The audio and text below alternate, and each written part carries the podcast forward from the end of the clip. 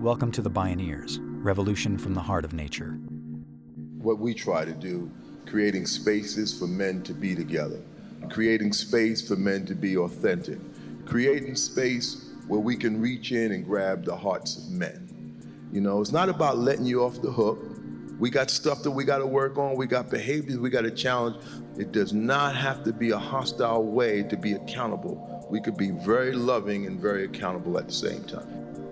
It's all alive. It's all connected. It's all intelligent. It's all relatives. We stand at the threshold of a historic opportunity in the human experiment to reimagine how to live on Earth in ways that honor the web of life, each other, and future generations. It's a revolution from the heart of nature and the human heart. In this series, The Bioneers Revolution from the Heart of Nature, we celebrate social and scientific innovators with breakthrough solutions for restoring people and planet, creating a future environment of hope.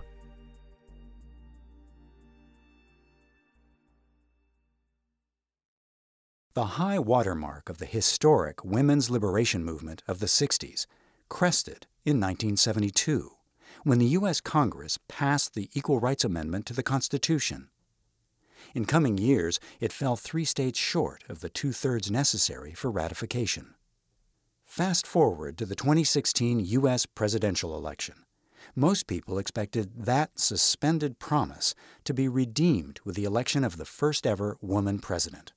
Instead, the clock seemed to turn back with a head spinning clash of gender civilizations.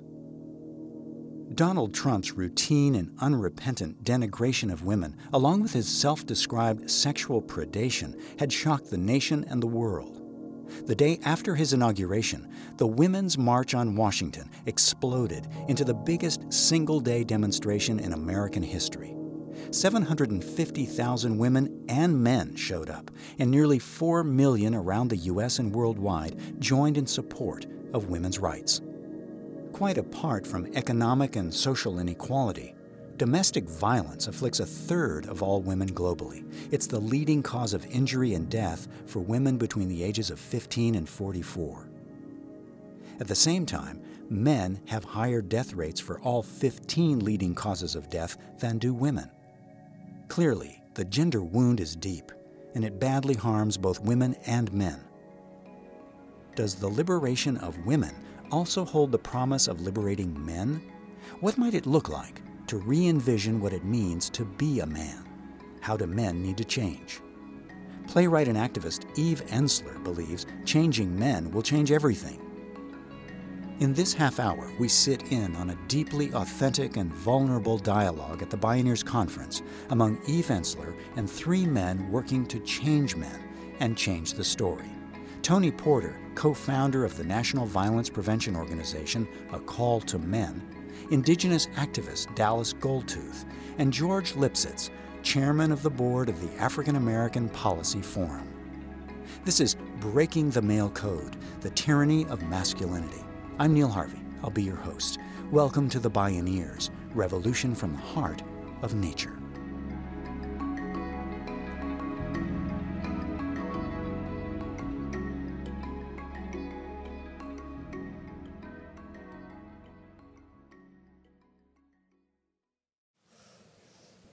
I think one of the central questions of this panel is why are we still here at the beginning with men after so many years of feminist liberation? And what will it take to catalyze not only men's interest in a liberatory process, but what will trigger that willingness to be equal or driving participants in that process? Eve Ensler is a Tony Award winning playwright, performer, and activist. She's the author of many plays, including The Vagina Monologues, which has been performed in over 140 countries. She founded V Day and One Billion Rising to end violence against women and girls. I've said over and over that I never understood how violence against women ever became a woman's issue. we actually aren't raping ourselves. Women took this on because we first of all, are generous, but we also didn't believe men would do anything about it. Now a new time ha- has to emerge where men make this the central issue of their lives and of our times. And I think this Trump moment, in my opinion, could be our tipping point moment. So, how do we make it so? So, let me begin by asking each of you think back into your past. what were you taught to believe a man is? Socialization starts at birth in many respects, you know, and is woven throughout our lives in a whole host of ways. It's happening consciously, subconsciously, you know, in all of our experiences. It's not just our parents, it's society. It's, it's coming in, in waves in every direction.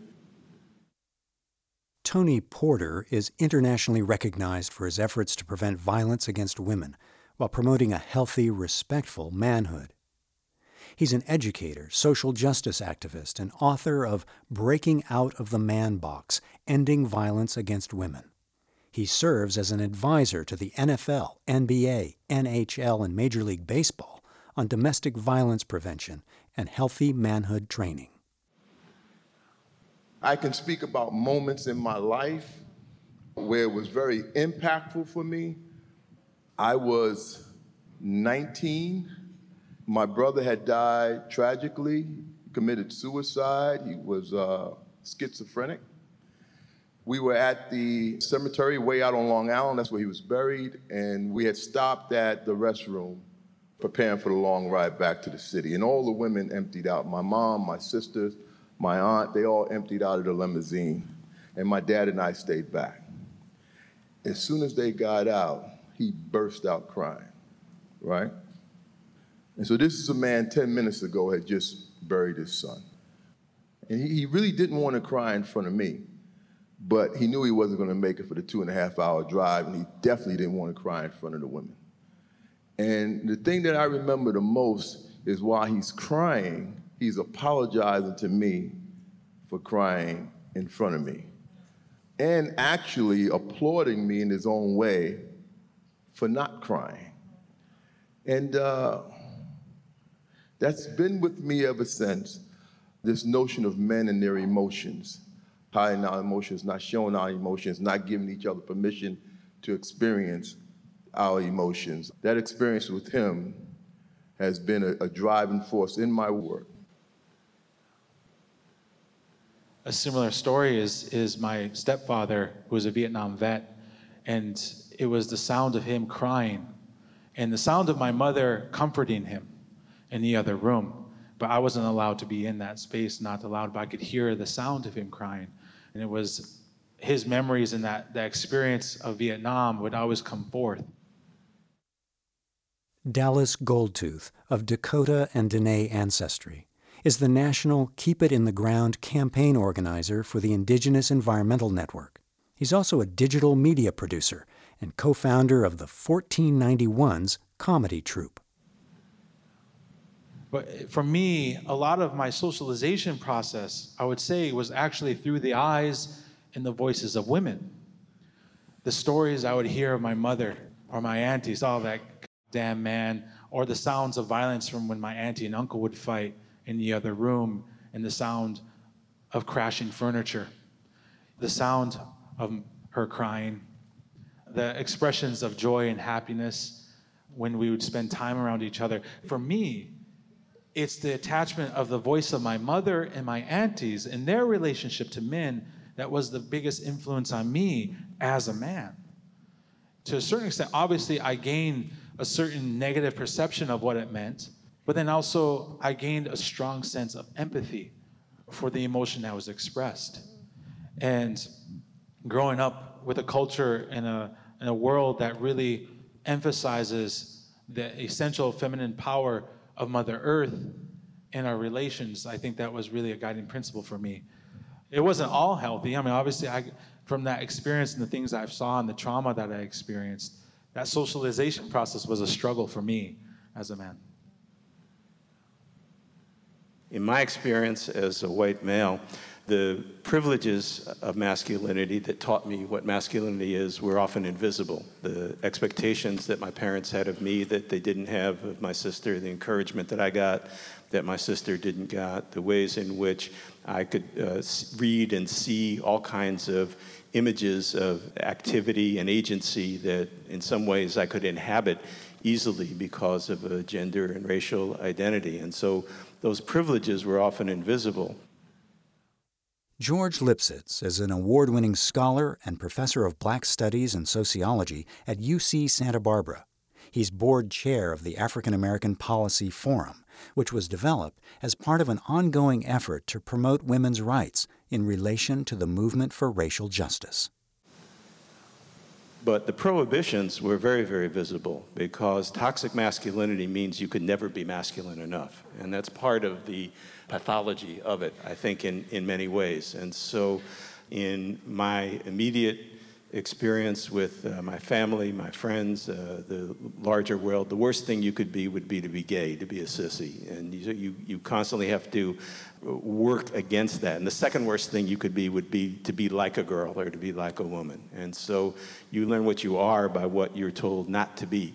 And this, of course, creates a certain kind of masquerade because you're, you're putting on a you that's not you, and you're performing a certain kind of identity not so much out of the massive privileges you have, but as a sense of feeling incredibly threatened, uh, inadequate, unable to deal with these things the way that you're supposed to. And in the very normative nuclear family in which I was raised, domesticity, the realm of women, came to look like a realm of conformity, of knuckling under, of lack of imagination, of obedience.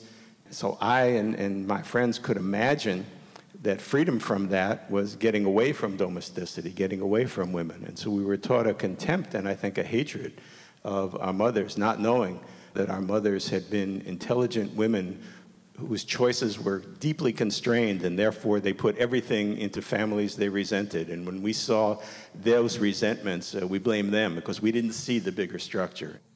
And that's the final part of this that you've asked us to talk from personal experiences. Dallas talks about we're on the land of the Central Coast Miwok, that we all inherit a history of incredible violence, brutality, conquest that has everything to do with masculinity. And as the, you know, the Billie Holiday song says, if there's blood at the leaves, it's because there's blood at the root.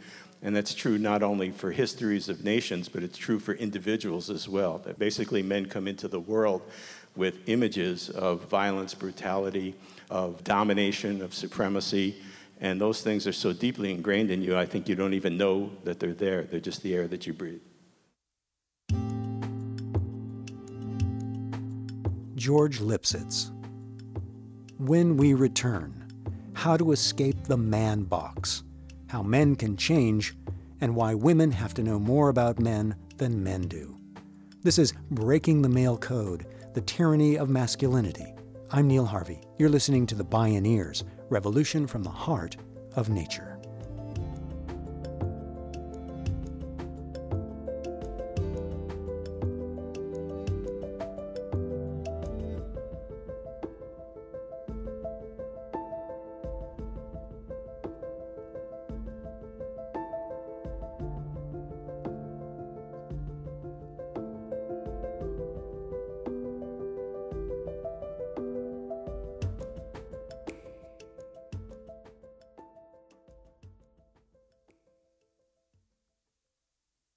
To explore all available Bioneers radio shows, podcasts, video programming, or the guests in this program, please visit bioneers.org. Now back to the discussion, moderated by Eve Ensler. One of the things I thought a lot about is what you talk a lot about the man box. You know, there's a man code. Men are told to behave in groups and tribes, and where the pressure of being a man, right? How you're supposed to behave is very hard to break out of. Men need support, right? So I'd like to just talk a little bit about the framework of the man box, like how you each deal with situations where the dominant male energy and, and to be accepted and to be one of is pushing you one way and your instincts know you have to go another way and what that's all about. Tony Porter, yeah, so when we talk about this man box, we're, we're talking about the collective socialization of manhood. So much of how we're taught what it means to be a man. Men are tough, men are strong, men are aggressive, men are dominating. We have feelings, but we don't talk about feelings. We don't share feelings, with the exception of anger. We don't do weakness. And all of that we see as women. which is always very interesting because when you talk about strength, men are strong, we're really just talking about muscles at the end of the day. Because, you know, I, because the truth of the matter is, I've heard every man on this stage already mention that it was the strength in women that's created the men of integrity that Got they it. are. You know, Got it. It- it- and and we can all give a testimony. So we, we have this box, and this box teaches us as men to distance ourselves from the experience of women and girls in defining what it means to be a man. To effectively distance ourselves, we have to develop a lack of interest. See, Yeah. you can't be interested and distance yourself at the same time, right? Then our boys get to a certain age where we give them permission to be interested, and that's usually just in sexual conquest. It's not in relationships because that's too much interest, right? It's not about what she thinks, how she feels, what she knows, what I can learn from her, her world, her humanity. No, it's about sexual conquest. There's another piece about interest. We live in the United States of America, you know, that's, that's built on group oppression. This country of ours is, is a construct and it's a purposeful construct. And in, the fabric of its design is really identifying and solidifying legitimate access to resources for those who this construct was designed for. We're talking about white folks, right? White folks in the United States of America, it is not required for them to have an interest in the experience of people of color for their own survival. Their survival is not based on that, right? So if they have an interest in the experience of people of color, it's because they choose to. While people of color have to have an investment in the experience of white folks. So much of our survival is understanding white folks in this construct called the United States of America. And the same way with women. Women understand men in a much more in-depth way than men understand women. You know, now, we as men have given that names, you know what I mean? We find inappropriate names to define that. She's nosy, she's always in my business, push my button. Well, oh, you know, we got all kind of things we say. But the truth of the matter is, her survival requires that she understands men. And it makes sense that this topic that we're here to talk about is about the male code, and there's more women in here than men, right? If we were talking about white supremacy, there'd be more black and brown people in here by and large than white folks, mm-hmm. right? Mm-hmm. And we was talking about challenging heterosexism, well, you would expect the room to be full of heterosexist people, right? No, that they would be more probably gay, lesbian, bi, transgender, nonconforming folks would be here front and center. One of the questions we were, we're going to get to is the kind of learned objectification of women, right? It comes into you early so that it's so programmed into you that what then begins to turn you on, literally, is that objectification. And I think to me, that unweaving, that untangling, is so core and critical. So maybe you could also weave that into what you were going to say. And anyone can start. Tony Porter, why don't you jump in? And a lot of it is not just necessarily about objectification. That sounds just too abstract for me. When we're objectifying women, looking at women, I'd rather say we're looking at body parts. Then that helps me to really understand is, you know, is, is more than objectification, it's dehumanizing. You know, because they're not people then, they're, you know what I mean? I'm not saying it's like I got it all together, I do it. Maybe the difference for we as men up here is we do it and we say, stop doing that. Yeah. We'll challenge ourselves while other men might be on remote control, and that's where that dehumanization really gets the playground. Wow. So, something I know about all of you is that you changed. So, I know there's not one particular moment, but I really want to know because I think it's so critical to talk about what happened to you that got you to be a different kind of man, that got you on the journey to understand that the way it was set up wasn't the way to go. Dallas Goldtooth. I was in 11th grade, and my mom handed me a book. The book is called Wounded Warriors. 18 different stories of survivors, of those that have gone through trauma, childhood trauma, sexual abuse, emotional abuse. And she was in it. And she sat us all down and said, I want to give you guys this book. What's in here is what I have in here every day of my life. And I want you to read it. And it was a painful story, you know, a lot of trauma. I read that and I come to her and I was crying. And who I read in that story, had I not known my mother, the sum of all those parts of that story didn't match with this beautiful, strong woman in front of me that was entirely positive looking ahead. And I carried that with me. That, that was like a significant shift in my entire perception. Because at the core of that story was trauma and pain inflicted by men, by my grandfather, by uh, uncles, by people that loved and cared, that were supposed to love and care. It forced me to re examine how I relate to other men and my female relatives. I went to UC Berkeley, I went to Cal. Automatically, when I step into a room and there's a lot of other organizers, people of color, and a lot of women of color, I would do this thing where I'd be like super exaggerated nice. Something in the back of my mind, I'm like, I'm a big man, and I automatically know that I could be a trigger just walking into the room. I automatically be like, hey, how's it going? Like super goofy, weird. And that's what people knew me as. Oh, that's a weird, goofy Indian guy. and it took me a while to really process like where that was coming from because I was so self-conscious about how I interacted with my female relatives. And to where I carried that with me. And, and I really go back to the story of my mother, who was never afraid, who was, I'm sure she was afraid and terrified to pass that on to her children.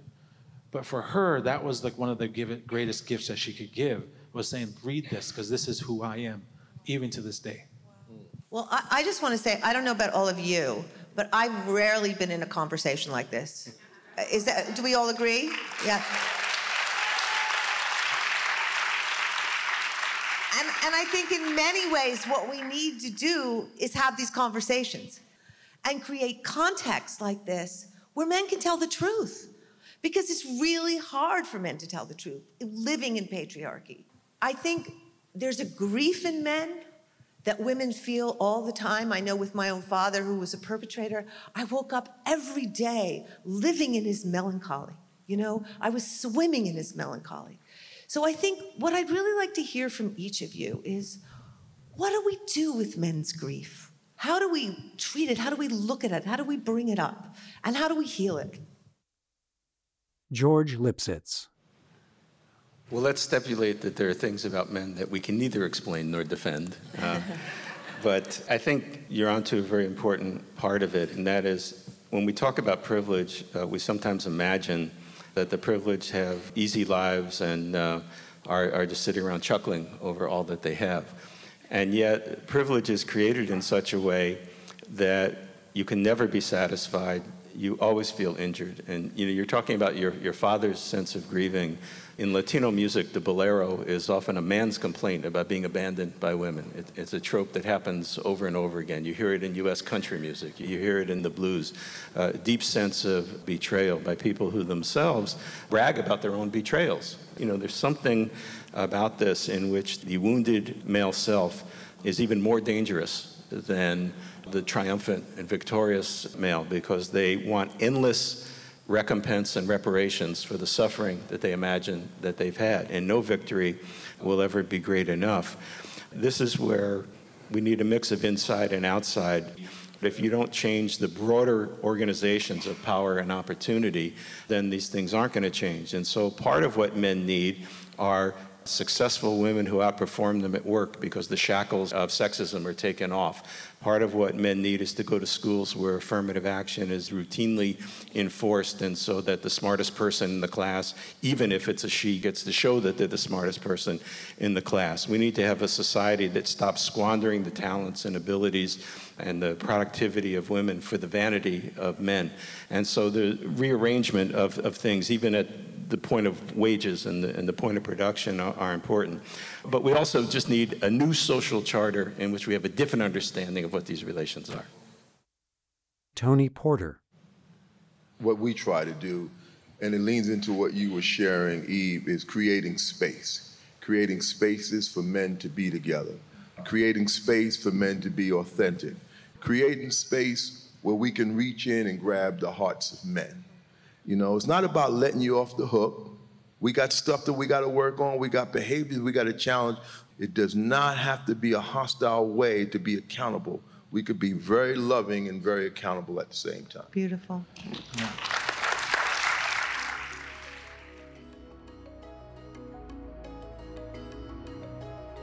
Tony Porter, George Lipsitz, Dallas Goldtooth, and Eve Ensler. Breaking the Male Code The Tyranny of Masculinity. You can see and hear more from the guests in this program and explore more Bioneers radio programs, podcasts, and videos online at bioneers.org. For information on attending the National Bioneers Conference and Bioneers events in your area, please visit bioneers.org or call 1 877 Bioneer. The Bioneers Revolution from the Heart of Nature is a production of Bioneers and Collective Heritage Institute. Executive producer Kenny Ausubel. Written by Kenny Ausubel. Senior producer and station relations Stephanie Welch. Host and consulting producer Neil Harvey. Program engineer Emily Harris. The opinions expressed in the Bioneers Revolution from the Heart of Nature are those of the presenters and are not necessarily those of Bioneers and Collective Heritage Institute, the underwriters, or this radio station. My name is Neil Harvey. Thank you for listening. I invite you to join the Bioneers in inspiring a shift to live on Earth in ways that honor the web of life, each other, and future generations. This is program number 0317.